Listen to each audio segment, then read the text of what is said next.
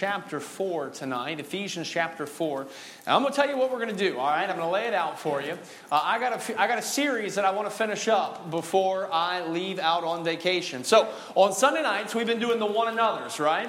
Well, I got two more one another's, but I only have one more Sunday night until I leave on vacation. So, guess what? You're getting one of them tonight and you're getting one of them on Sunday night. And then, of course, Sunday morning we'll be in 1 Corinthians again.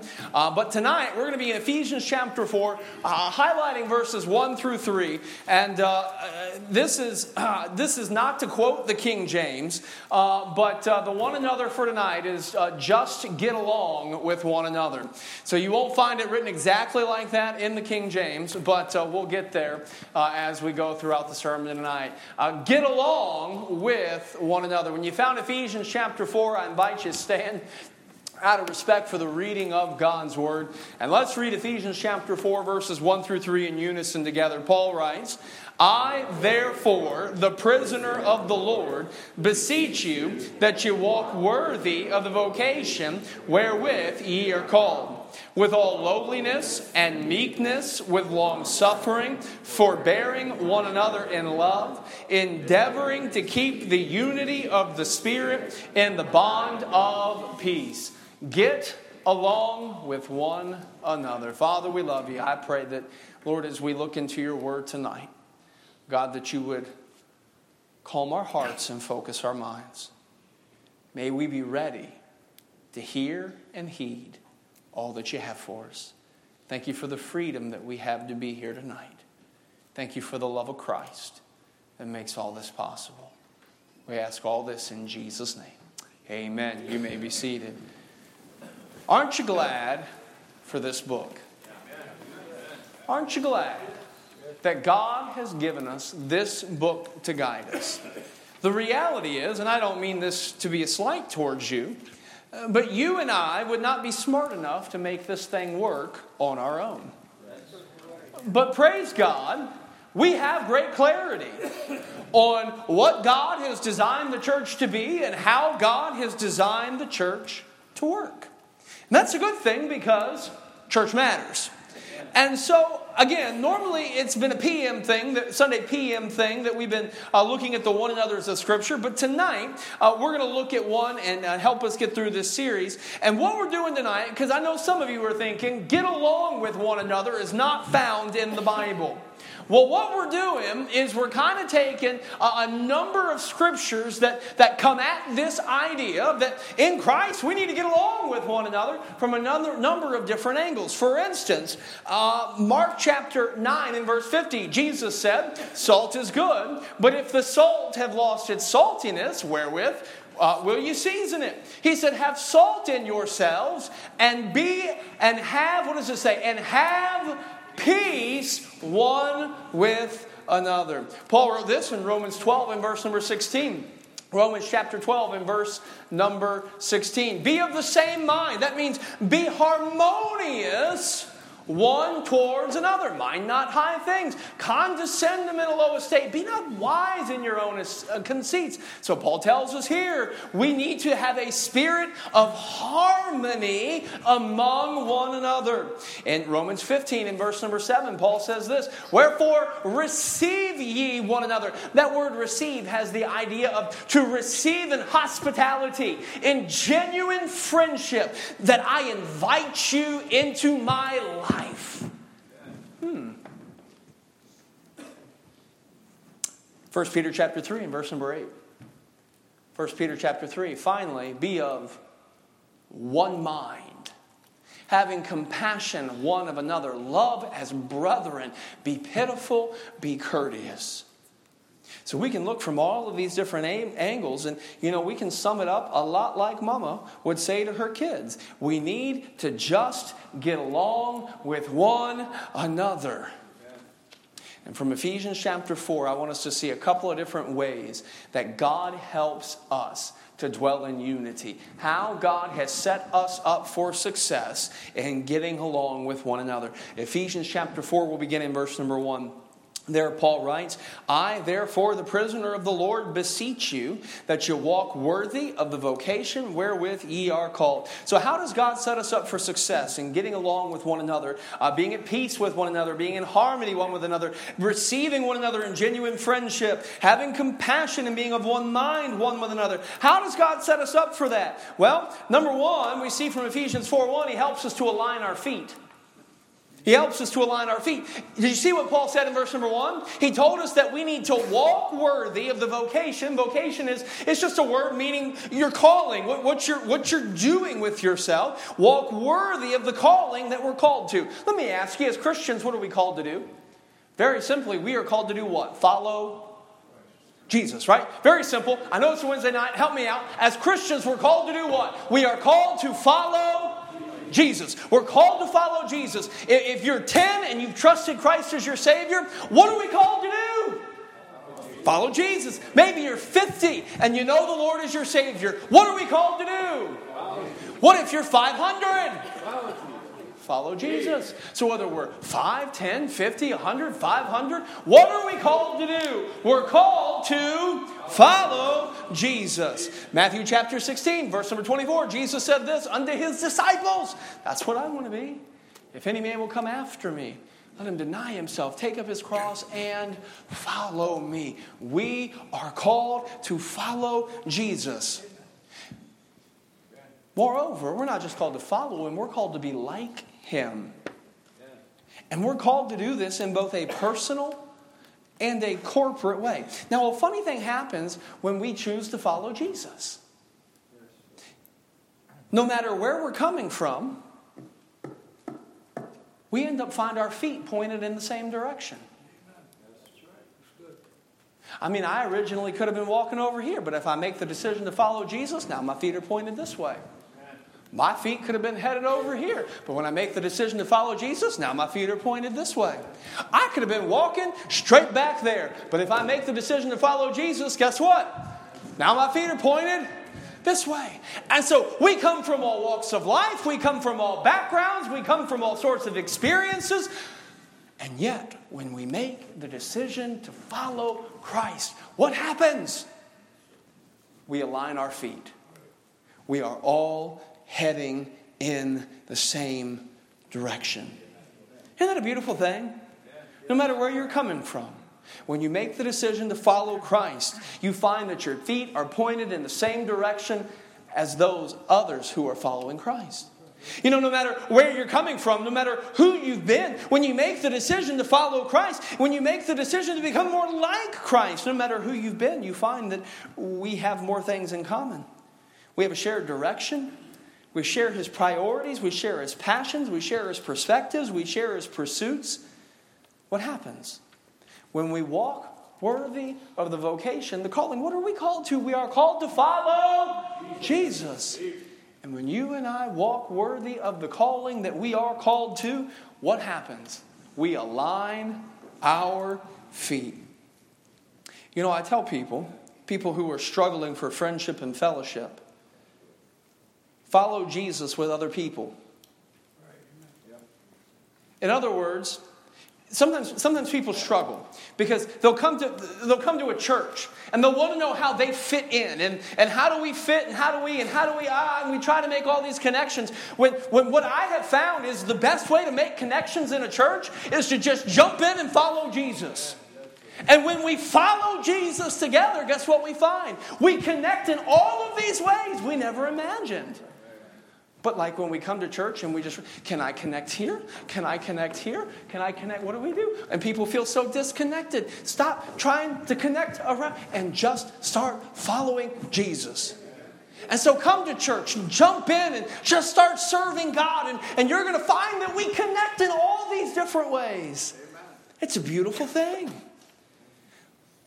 When we choose to follow Jesus together, you will find the essence of shared life that is harmonious fellowship. C.S. Lewis, a Christian writer of years gone by, he gave this explanation. He said, uh, We picture lovers face to face. So, a husband and wife, they'll sit there and look googly eyed at each other, right? Ooh, ah. We picture lovers face to face.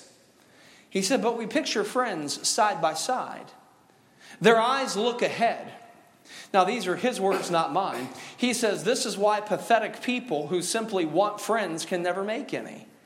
Because the very condition of having friends is that we want something besides friends. Those who have nothing can share nothing. And those who are going nowhere can have no fellow travelers.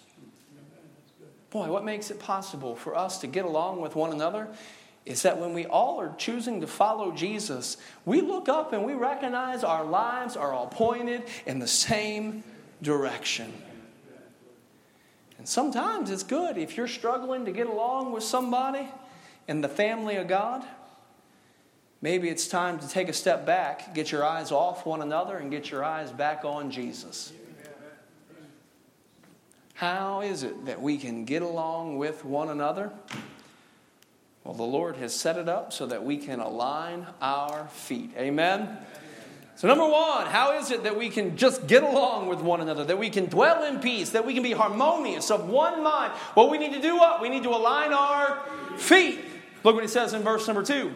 With all lowliness and meekness, with long suffering, forbearing one another in love. So not only does God make it possible for us to align our feet, but then he calls us to alleviate our friction. I can hear the critic now. Okay, so we're all headed in the same direction. It's kind of like we're stuck together.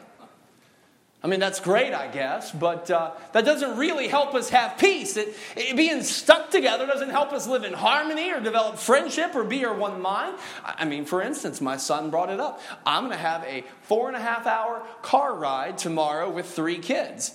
I'm going to guarantee you this the four and a half hour car ride back is going to be a whole lot more peaceful than the four and a half hour car ride going. I'm, I have a half a mind to stick all three of them in that tiny Buick back seat and just see what happens.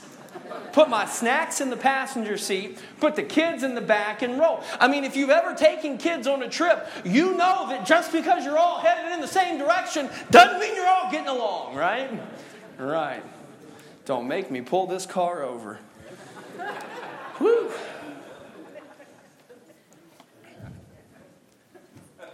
But I love what Paul does here. Under the inspiration of the Holy Spirit, Paul follows up the reality of our shared direction by pointing out what ought to be our shared demeanor. He says we're to walk in lowliness.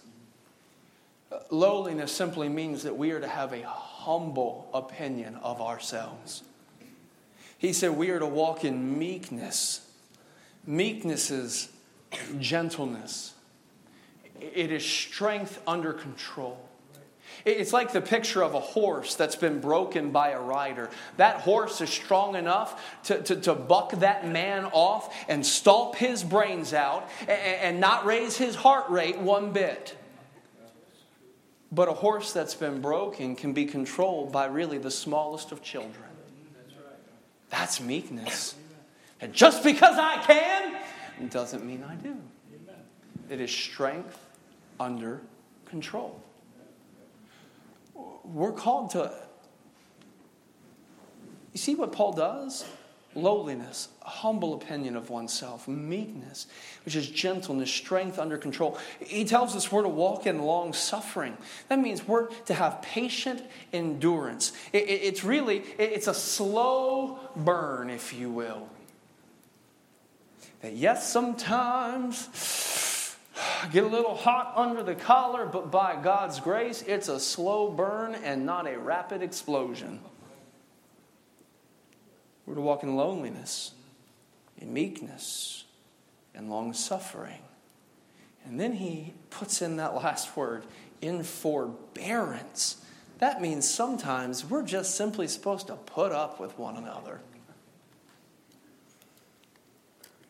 But I mean, I think the biggest part's there at the end with all lowliness and meekness, with long suffering, forbearing one another. What are those last two words, church?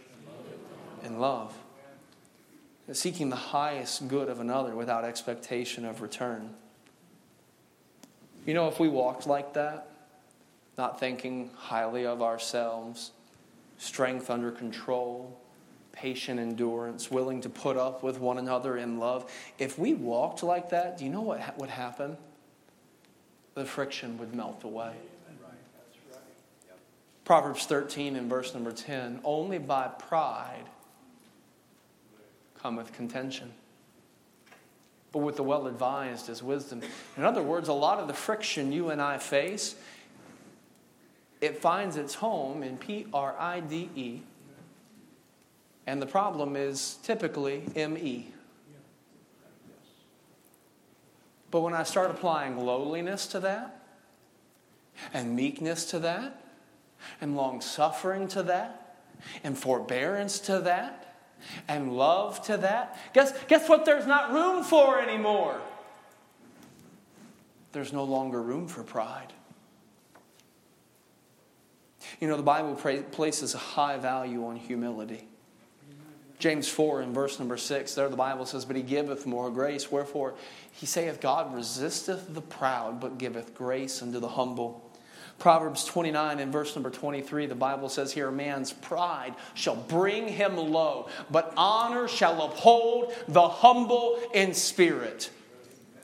Isaiah 57 and verse number 15 For thus saith the high and lofty one that inhabiteth eternity, whose name is holy. I dwell in the high and holy places with him that is of a contrite and humble spirit to revive the spirit of the humble and to revive the heart of the contrite ones. Our society places a great deal of value on self, self interest, self discovery, uh, uh self identity, self actualization. The Bible places a great emphasis on humility.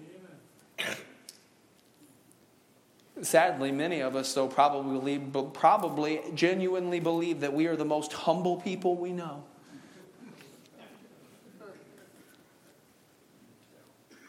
But humility, you know what allows? Humility allows us to do a couple of things.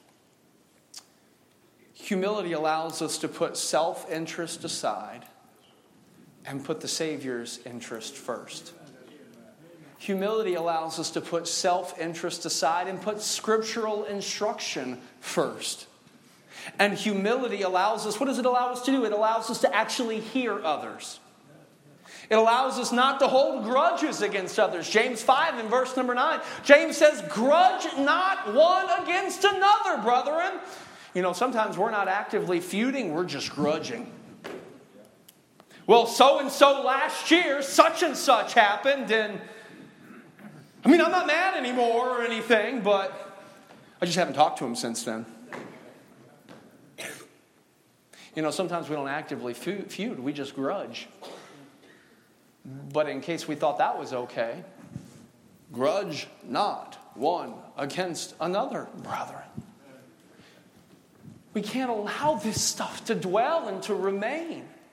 We can't allow this to be a fabric of this, uh, of this body. But humility allows us to hear others, and humility allows us not to hold grudges. It, it allows us to be able to work with others to resolve matters in a godly way. Boy, in this effort to get along with one another, God gives us some things. He, he gives us a calling that helps us to align our feet, He gives us a shared direction. Boy, He calls us to a, a, a shared demeanor that, that ought to alleviate our friction. Because only by pride comes contention. So we're called to do what? Number one, we're called to what? Align our feet. Number two, we're called to alleviate the friction.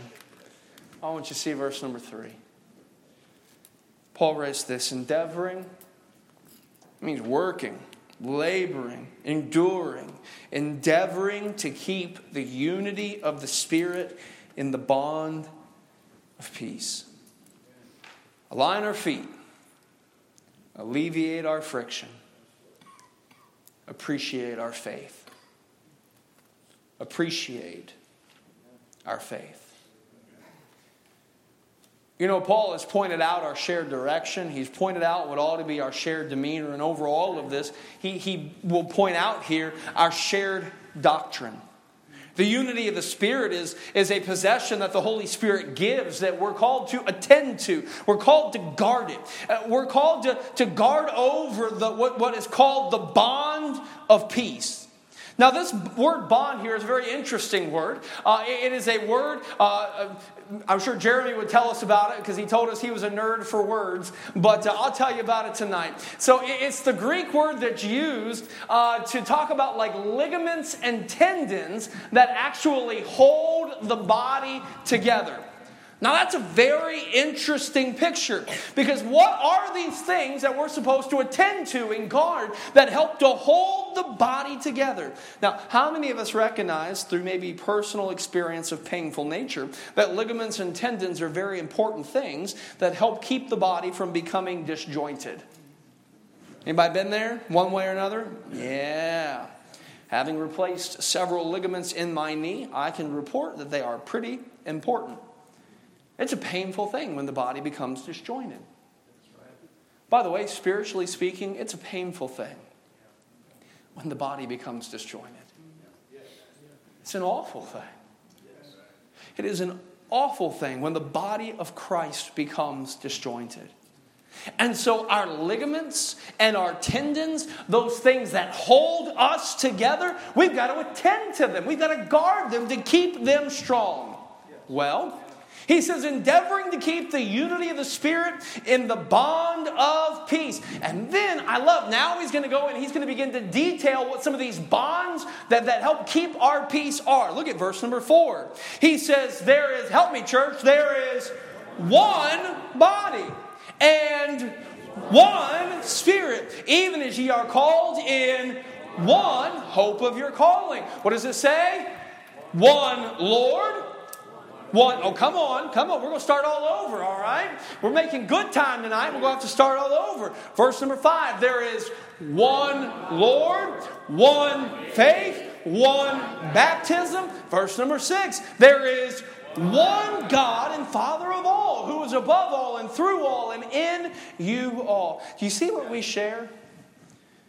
One body, one Spirit, one hope, one Lord one faith, one baptism, one God and Father of all. Paul clearly names here some of these ligaments and tendons that, that are designed to keep the body of Christ strong together. And it is found in our shared faith.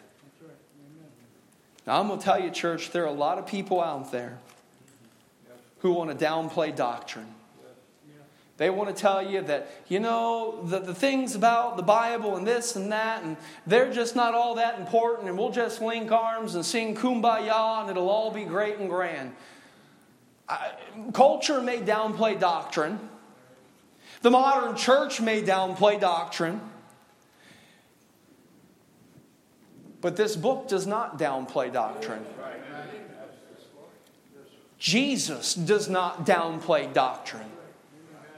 In John chapter 8 and verse number 31, Jesus said to those Jews which believed on him, If you continue singing similar songs, if you continue, uh, hmm, if you continue what? In my word. Not in a feeling, not in an intent, not in music, not in this, not in that. If we continue in His word. You see, church, what really holds us together is not a greater understanding of the generations and demographics. It's not new and improved church programs. It's, it's not even tradition of old, the way Grandpappy used to do it. What holds us together is our shared faith. It is the Word of God. It is the truth that doesn't change. It is the truth that doesn't fail. Because here's the thing about God's Word. Here's the thing about truth. Here's the thing about our faith, about doctrine. That doctrine is greater than our differences. You know, we're going to disagree about a lot of things. We're going to disagree over sports teams. We're going to disagree over sweet and unsweet tea. We might vote for, differently on different things or for different people. Some of us may do outreach different ways. Some of us uh, may, may enjoy different types of music. We, we may disagree on what types of music we like the most. We may disagree on what type of music they may have in heaven one day. We may disagree on a lot of things. We might disagree on how to handle conflict, how to handle pressure, how to do this, or how to do that. But at the end of the day, this, this is bigger than all of that. It is. By the way, if we ever elevate, who'd you vote for in the primary? This is bigger than that. Period. And as long as this is what it ought to be and where it ought to be, by the way, we're going to be a strong church. Doctrine is greater than our differences. By the way, doctrine is greater than, than the changes that take place in us and around us. The truth of God's Word is the only foundation that can stand the test of life and time. And so, our doctrine, our hold to the Word of God must be strong, and it must be strong throughout the body. Because the things that don't change, is what holds us together when the world around us does. The things that don't change is what holds us together when the differences between us want to pull us apart. The only way to build the body is with a strong love for the Word of God. By the way, what is our one another for the night? It is, um, put the title screen back up if you would. It is get along with one another, right? Conglomeration of a bunch of different things. Psalm 119, 165. Look at this. Great peace have they which what? Love thy law and nothing shall offend them. Hold on. Hold on. What, what's the first part? Great peace have they that what? Love thy law. What's the second part? And nothing shall what? Nothing shall offend them. What a beautiful thought for a church. If our love for this book is what it ought to be, then we can get through just about anything.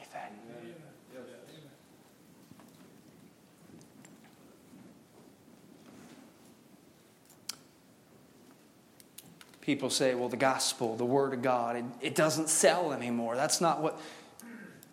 I don't care about that.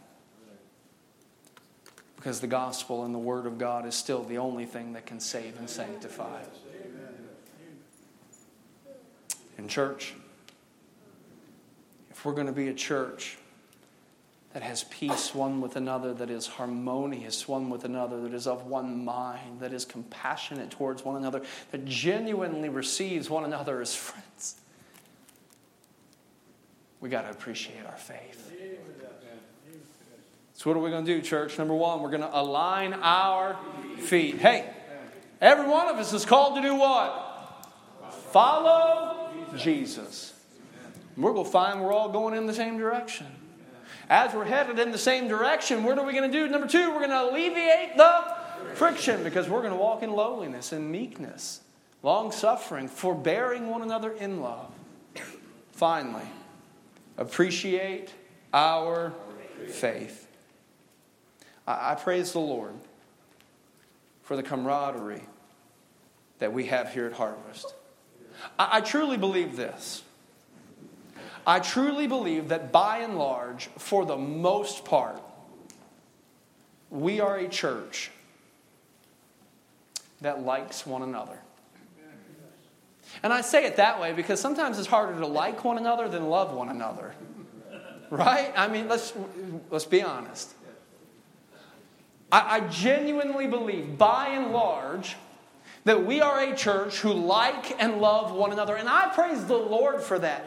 Because I have been in some churches where that's not the case. I've been, I've been in some churches where it's an hour and a half business meeting because literally they can't agree over what brand of vacuum cleaner to buy. Oh, no, not amen. No, no, not amen. Oh my. Yeah, oh my. Oh my. Oh, whew. But I praise the Lord, that's not the spirit of this place.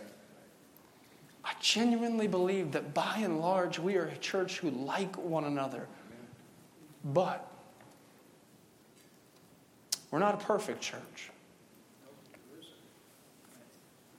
We're a church made up of imperfect people. And from time to time, we're going to rub one another the wrong way.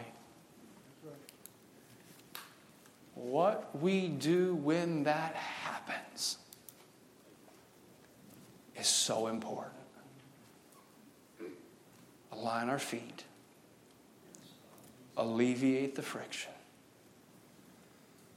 appreciate the faith.